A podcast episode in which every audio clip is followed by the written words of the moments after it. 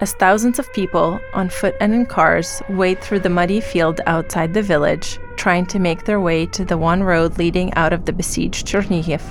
A Russian bomb falls and injures Lyubov's leg.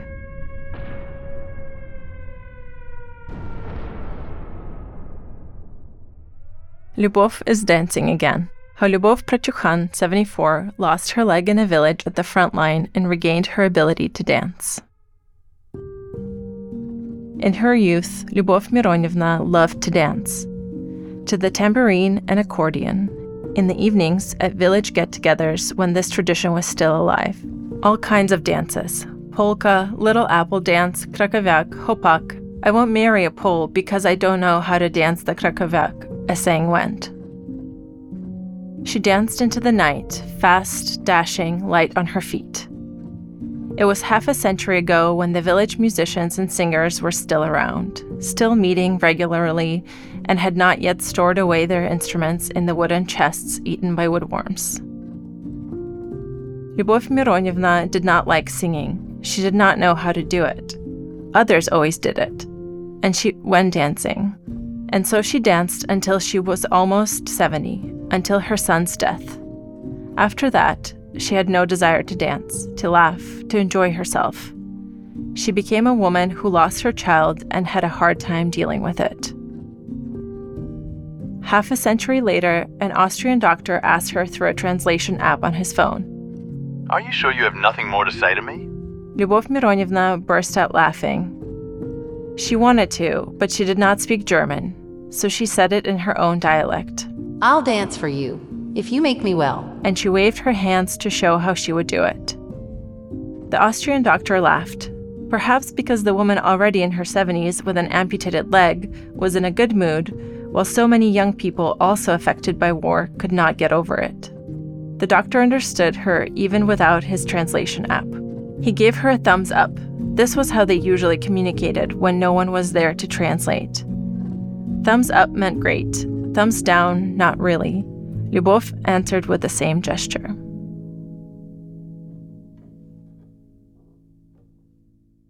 Anisiv, then and now. In March twenty twenty-two, from the hilly streets of Anisiv, a village in Ivanivska municipality, one could see the golden domes of the churches in Chernihiv, a dark field, lines of cars, and black smoke rising above the city. For two weeks, Russian soldiers had been trying to take Chernihiv on their way to the capital.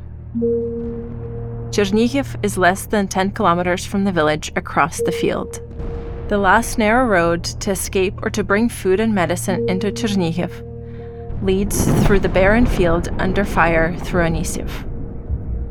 From Anisiv, passing the occupied territories on both sides, people can get to Kyiv and then go their own way. In March, the field froze, then drowned in thick mud. Distant gunfire and loud explosions echoed. Dozens of people did not make it. Almost every village in Ivanivska municipality, except for a few, were occupied. Anisiv was one of the last villages the Russian troops had to occupy to reach their destination. Before the full-scale war, more than a thousand people lived in Anisiv. Long winding streets, a sprawling village center. If the Desna river did not separate the village from Chernihiv, it would have become its suburb. People often move from remote villages to regional centers, but there is no migration here. The city is only a fifteen-minute drive away. Since there are few jobs in Anisiv, young people commute to Chernihiv every day. Yuri Stelmach is a local entrepreneur who owns a farm that raises cattle, produces milk, and stores grain. Yuri has devoted the last twenty years of his life to this farm. He has also created jobs, though not for all the locals. The Russians dropped bombs on his farm on March twenty-first, twenty twenty-two, ten days before their retreat. About eighty calves and forty cows, half of the livestock, died in the fire. A garage with the equipment, a laboratory, a dairy station, tractors, and some of the grain and oats for the cattle were also burned down. During active hostilities, people could get free milk and meat at the farm and use electrical generators to charge their phones. There were also people at the farm on March twenty-first. Some of them, like Liubov Prochukhan, seventy, came to help milk the cows. The bombs fell near the place where they were taking the milk. Several villagers were wounded and one person died. At first, Yuri Stelmach had no idea how to rebuild the farm. His fields were mined, some of the equipment and supplies were burnt. But slowly, he started everything all over again. Cedars followed the gentle movements of the deminers. Volodymyr Ignatinko, the head of Anisiv, says the farm is up and running again, albeit at partial capacity.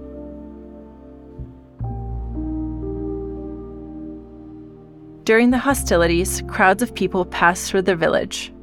Volodymyr remembers that from the tops of the hills, they could see them coming from far away. In Anisiv, the local men organized themselves and welcomed their rivals. They took some of the people further away to safe towns and helped others to get to the bus. No one asked them to do this. People simply knew that their village was the only rescue route from Chernihiv. If someone wanted to stay in the village, they provided shelter, food, and other necessities. Of all the municipalities in the Chernihiv region, Ivanivska municipality has probably suffered the most. In occupied Ivanivka, dozens of houses burnt down. In neighboring Yahidne, the Russians kept more than three hundred people in the cramped underground cellars, using them as a human shield. In the first days of April, these villagers needed everything: food, toothpaste, clothes. A year after the occupation, these same villagers would bring donations for the people in the east and south of Ukraine, in the liberated Kharkiv region and the de-occupied Kherson. Anisiv is recovering.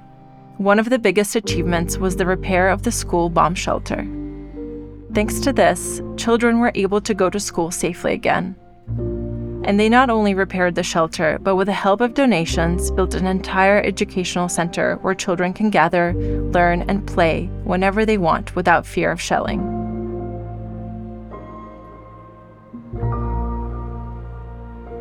Liubov should be here somewhere. I remember the shadow of smoke over the city and the dark domes of the monastery, which I saw from the village's hilly main road in mid-March when I was on my way from Chernihiv. We too crossed the field, quickly without stopping, and had no idea where to go next when we found ourselves in the tangled streets of Anisiv. My heart was pounding. The children were nervous, something swooshed nearby, and I found it hard to focus, thinking about people who had not made it to the village just a few days ago. We stopped next to an old man getting water from the well. I rolled down the window and was about to get out of the car when he quietly pointed to the right without even looking at me.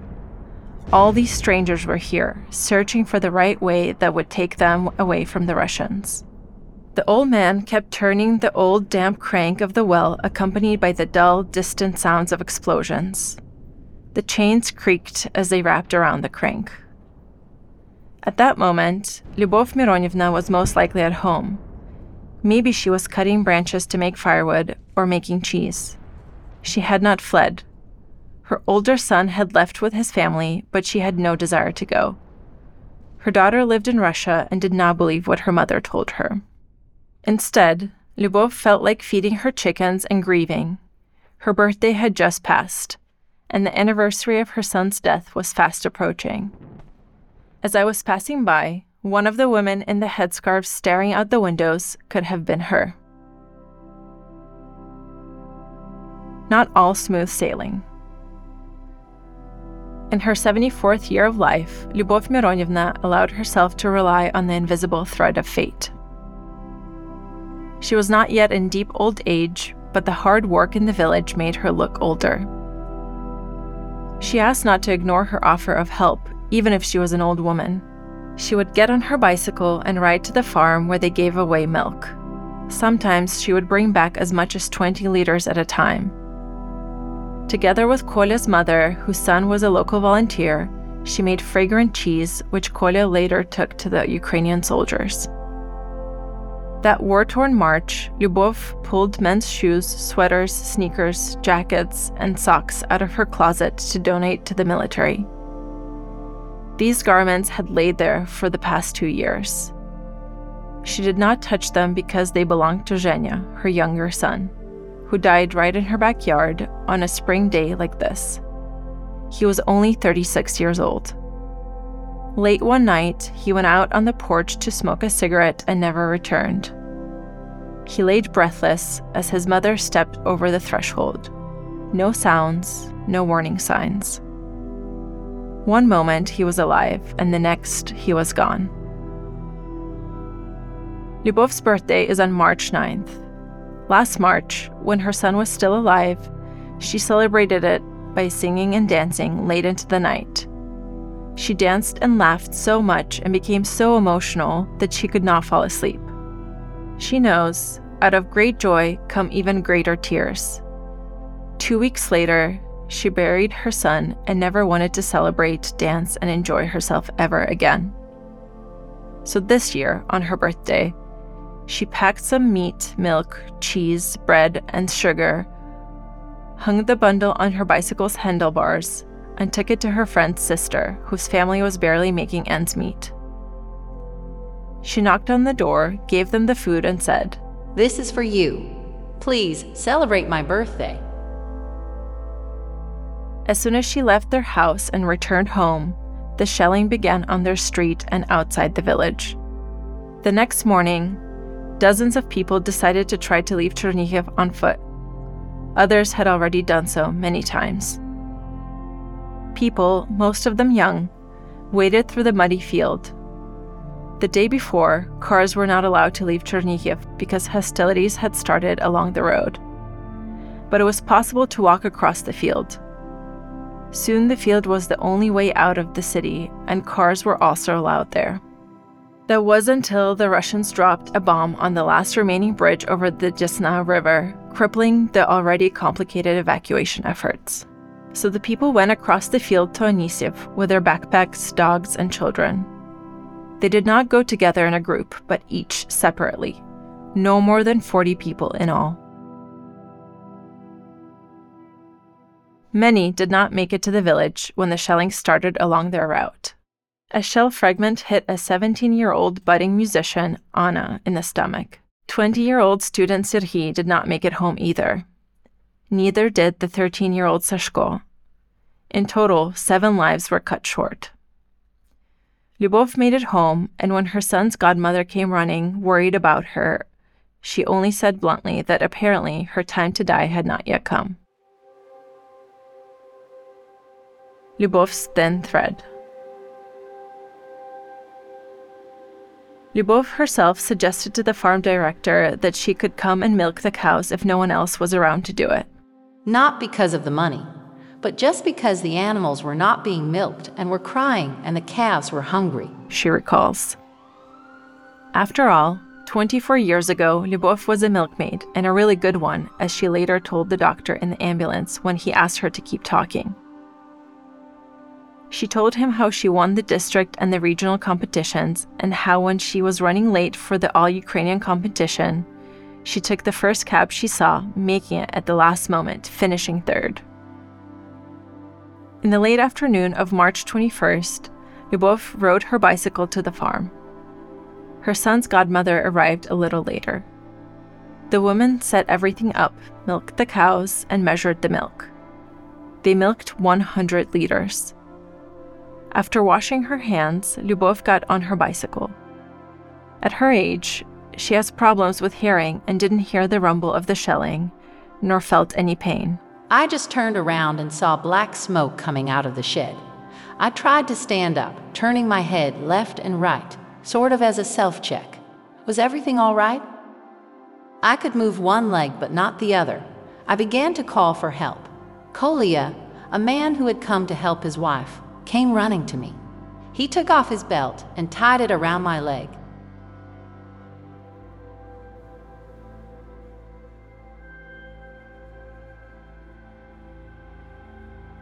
Liubov did not ooh and ah. She felt her head with her hand and pulled off a once bright headscarf. From the corner of her eye, she could see that something terrible had happened, but it did not hurt. There was only blood flowing, she says. The Russian plane had dropped bombs on the farm. Liubov was hit by a shard of one of them. When the ambulance came, they decided to take her to Kulikivka via the same escape route. Kulikivka was quiet, and every effort was taken to evacuate the wounded out of Chernihiv. In the ambulance, the doctor kept telling Liubov, "Go on, keep talking, don't stop." "What should I talk about?" Liubov wondered. Well, she used to be a milkmaid. That's how she got her nickname. Everyone who tried to save her would later call her that. In Kulikivka, they placed her on the operating table, and another doctor asked her the same thing. "Tell us something." Liubov was annoyed. Why did they keep pushing her to tell them something? What could she tell them anyway? About how she danced as a young woman, or what? She could hardly restrain herself from teaching the nurse how to properly remove pus while dressing her wound. Take an egg yolk and a spoonful of honey, mix it, add some flour, and smear it on the wound. That will draw out the pus. That's how her grandmother used to do it. They asked her to tell them something, but they never listened to her advice. Liubov's wish. On the eleventh day in Kulikivka hospital, a man entered her ward. Tall, tan, bearded. "Who is this handsome man looking for?" Liubov wondered. "I will take you to Kyiv," the man said. "There are good doctors there. We'll get you back on your feet, and you'll be able to dance again, you'll see." Lyubov Mironivna burst out laughing. "To Kyiv? Where will I stay? You'll move a granny from the village into an apartment." "I have a house near Kyiv. You can stay there." "Well, I won't say no to a handsome man like you. Take me there if you want." It was Slavka, Vyacheslav Zaporozhets, a developer from Kyiv. In March, he and his friends and colleagues began bringing the wounded from Chernihiv and nearby towns like Kulikivka to Kyiv and paying for their medical care. In one of the interviews, Vyacheslav said he had a profound fascination with Buddhism and was a bodhisattva who was supposed to help people. Liubov had never heard these terms before. To her, this man was simply Slavka, and she loved him dearly. It seemed so strange to her that he, a young man, took it upon himself to get her, a granny, back on her feet. In Kyiv, Liubov had her leg amputated up to the knee. When she was in bed, nurses came to her and helped her with physical exercises so that she would not get sore, and breathing exercises to avoid damaging her lungs. Once, she caught herself taking the hand of a young nurse. "You just have to grant me one wish, young man," she said. "Which one?" "I have to dance with you." He helped her stand up. She put her healthy leg on the floor, and on the other leg, she had a peg, like pirates in a movie. They began to move slowly. Liubov imagined that they were waltzing, but it was painful and tough. The dance was a struggle. "Well, Slavka, if you want me to dance, I will dance," Liubov thought, looking at her pirate's stump. "I will not disappoint you. I will do as you wish. You will be proud of me."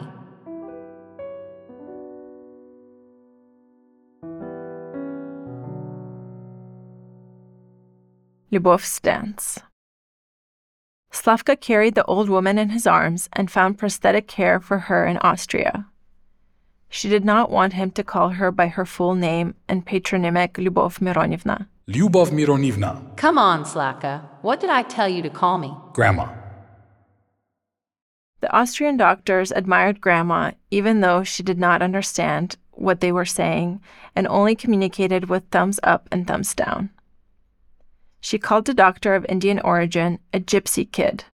At the same time, she was used as an example for everyone who could not come to terms with having a prosthesis. She had enough energy for the whole hospital. Liubov was persistent, even if they demanded less of her than of young people. She asked them not to coddle her. "I didn't do it for anyone. I was testing myself. Will I be able to move around the house and uphill to visit my friend?" That was her routine. The therapist would push the wheelchair and Liubov would walk next to him. He'd ask her to sit down, but Liubov would just shake her head and give him a thumbs up. The therapist would only roll his eyes. There was a large exercise area in the rehabilitation center. The day came when she was supposed to walk uphill for the first time with her prosthetic leg. The therapist asked, "Are you afraid?" "No," said Liubov, and scrambled up the hill. Others stopped halfway, but Liubov kept going until they had to stop her. On the dirt road, she was ahead of everyone else. Others said they could not do it anymore, but I never said, I wouldn't go, I wouldn't do it. I always did what I was supposed to do. That's what living in the village does to you. There was a woman my age at the rehabilitation center. We were supposed to lift the wooden bar fifteen times. So I did that for both of us. The doctor just yelled, "Enough, enough." Another time, they were supposed to do rollovers. It was the first time Liubov got embarrassed. Wasn't she too old for this? She pointed at herself and asked the therapist, "Yeah?" which means I in Ukrainian. "Yeah, yeah," he said, which means yes in German. Another morning, she came to her next lesson and saw a floor with square tiles resembling a checkerboard. She was told to move quickly from one tile to the next. Liubov stood there for a while until she decided it was time. She straightened her shoulders and began to dance, squatting. She danced across the square tiles because she made a promise. And just before being discharged, she danced the hopak on her prosthetic leg for the doctors. When she returned to Anisiv from Austria, she saw that her fence had been damaged, the windows had been shattered, and the chickens and rabbits had left, each going their own way. Liubov started everything from scratch. She single-handedly planted zero point one five hectares of potatoes and now weeds her garden early in the morning when the sun is still low. Every time, she loads up Slavka and his friends with pickles, beans, and potatoes, even though Slavka has his own business and a house with a swimming pool. What he does not have, though, are potatoes like hers that grow in good soil. "Just take it," she says. And sometimes she dances at home all by herself, simply because she can. She hadn't danced for two years since her son died. She did not want to dance at all anymore. But now Slavka, who has grown close to her heart, visits her often. And she promised him that she would dance, didn't she? How else could she thank him other than with dried apples and pears, potatoes and pickles, but with a dance? Liubov's home village, Anisiv, is also getting back on its feet, just like her.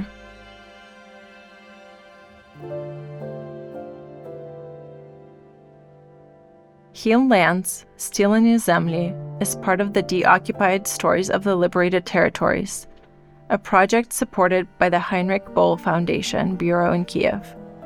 Its goal is to show that Ukrainians are not giving up or waiting for outside help, but are bringing life back to their communities and homes, even though the war is still raging. In these texts, we report on the renewal of life in Ukrainian territories that used to be temporarily occupied or sieged by the Russian army. We publish stories based on personal experiences of war, about people who find the strength to go on living and pass that strength on to others, about people who lead by example, inspire others, and help villages and towns recover from war through their initiatives.